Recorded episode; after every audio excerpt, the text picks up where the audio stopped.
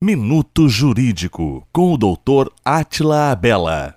A pensão por morte é um benefício previdenciário concedido aos dependentes do segurado que vier a falecer, seja ele aposentado ou não.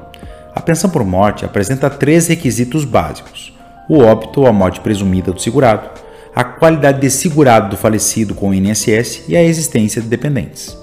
Tem direito ao benefício os dependentes do beneficiário, preferencialmente o cônjuge, a companheira, o companheiro e o filho não emancipado, de qualquer condição, menor de 21 anos ou inválido, ou que tenha deficiência intelectual ou mental ou deficiência grave.